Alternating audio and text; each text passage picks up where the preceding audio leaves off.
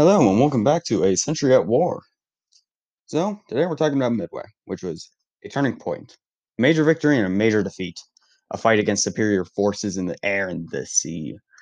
Decisive code breaking, which are all of these, describe one single battle in the middle Pacific in early 1942, the Battle of Midway, which many consider to be the turning point in the War of the Pacific as the Japanese with 162 warships compared to the Americans with only 26 warships.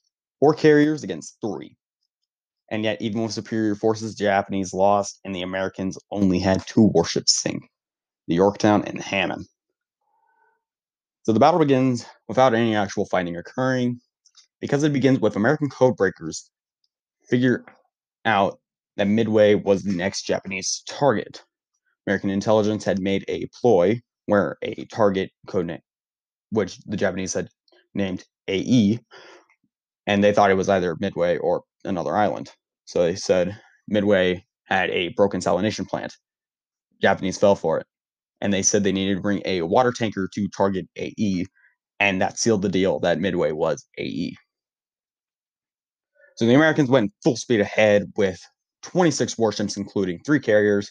The Japanese, however, were coming with four carriers, seven battleships, 10 cruisers, 16 submarines, and 40, 45 destroyers, 5,000 troops, and numerous supporting craft. The Americans were obviously outnumbered in this case. USS Yorktown, USS Enterprise, and USS Hornet would be the only carriers the Americans had for the, for this battle, as Lexington sank at the Battle of the Coral Sea, and Saratoga was elsewhere, I believe, Pearl Harbor. All four of the Japanese carriers were at Pearl Harbor, or at least all four Japanese carriers that were taking part in Midway. And those were the Akagi, the Kaga, the Hiryu, and the Soryu. The battle truly started when Japanese planes began bombing the island, hitting the oil tanks and the seaplane hangars. And while these planes were attacking Midway, American aircraft were being launched from the Yorktown Enterprise and Hornet. Those aircraft eventually found the Japanese fleet, and at 10:26 that day, American SBD Dauntless dive bombers came hurtling out of the sky towards the Kaga, Akagi, and Soryu.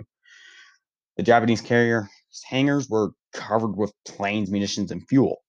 And I've heard this as put as five minutes. I've heard it as 10 minutes.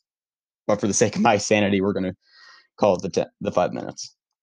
So within a span of five minutes, American dive bombers under the command of Wade McCluskey and Richard Best attacked the three Japanese carriers and set them ablaze via 500 pound and 200 pound bombs. The SBD was able to sink a carrier within about three bombs if placed in the right way. Kaga, Kage, and Soryu were at that point one of the one was really all you needed. I was I was actually watching a documentary on the American Heroes channel about Midway, and they had one of the dive bomber pilots that hit the Kaga. I do not remember his name, but he hit the Kaga right dead center in the center where the rising sun was painted on the flight deck. As I've said in, I believe, my episode on Operation Rheinübung, yeah, Japanese were basically painting targets on their uh, aircraft carriers. Around so around noon on the first day of the battle, planes from the Hiryu found the Yorktown, and by following the Yorktown's returning planes, Japanese attacked and heavily damaged the Yorktown, so much so that she was on fire and she had a list. She was abandoned soon after she was hit, and around five hours later, American planes found the Hiryu and sank her. Rear Admiral Yamaguchi chose down to chose to go down with the Hiryu as the Hiryu was scuttled. After all four Japanese carriers were sunk, the Japanese made the decision to withdraw. Without air support, the battleships would have been severely weakened in terms of their fighting capabilities. Midway had its fair share of amazing moments as well. Most people think of dive bombers when they hear Midway, but one thing I think of is a B 26 medium bomber buzzing the runway of the Akagi. And this moment has also been captured in a couple of pieces of art, mainly paintings, one being named An Omen. Title explains itself considering a bomber buzzed the Akagi. Bomber. And another painting is called A Shot Across the Bow. And another fun fact is Richard Best was also one of the very few people to have been credited with sinking two aircraft carriers in a single day. And it's an amazing feat, feat that will hopefully not happen again. Hopefully. Because hopefully we don't go into a third world war like we nearly did many a time during this century. And to reiterate, Midway was a massive turning point in the Pacific theater due to the loss of four aircraft carriers. And with that turning point came Japanese desperation and the feared kamikaze. And this is not the destroyer by the same name. Anyways, that wraps up this episode of A Century at War.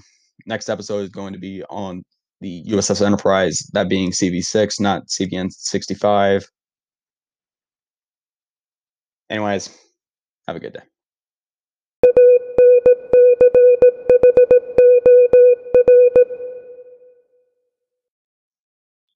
For episode suggestions and questions on episodes, email me at a century at war at gmail.com.